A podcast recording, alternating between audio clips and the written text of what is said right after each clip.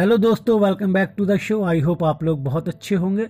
और दोस्तों, आज वुमेंस डे है तो सबसे पहले मेरी तरफ़ से सभी महिलाओं को वुमेंस डे की बहुत बहुत शुभकामनाएँ, बहुत बहुत मुबारकबाद। और दोस्तों, आज वुमेंस डे पे मैं चाहता हूँ कि मैं आप लोगों के सामने मजाज लखनवी साहब की एक नज्म नौजवान खातून पढ़ूँ।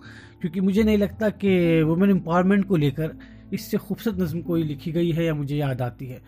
तो मैं पढ़ता हूँ मजाज साहब की नौजवान खातून। हिजाब फितना परवर अब उठा लेती तो अच्छा था। हिजाब फितना परवर अब उठा लेती तो अच्छा था।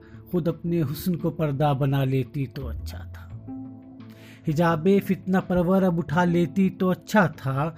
खुद अपने हुस्न को पर्दा बना लेती तो अच्छा था। तेरी नीची नज़र खुद तेरी इसमत की मुहाफिज है। तेरी नीची नज़र खुद तेरी इसमत की मुहाफिज है। तो इस नश्तर की तेज़ी को आजमा लेती तो अच्छा था। दिले मजरू को मजरू तर करने से क्या हासिल? दिले मजरू, दुखा हुआ तू। दिले मजरू को मजरू तर करने से क्या हासिल? तू आँसू पोछ कर अब मुस्कुरा लेती तो अच्छा था। तेरे माथे का टीका मर्द की किस्मत का तारा है। तेरे माथे का टीका मर्द की किस्मत का तारा है। अगर तू साज बेदारी उठा लेती तो अच्छा था। तेरे माथे का ये आंचल बहुत खूब है लेकिन।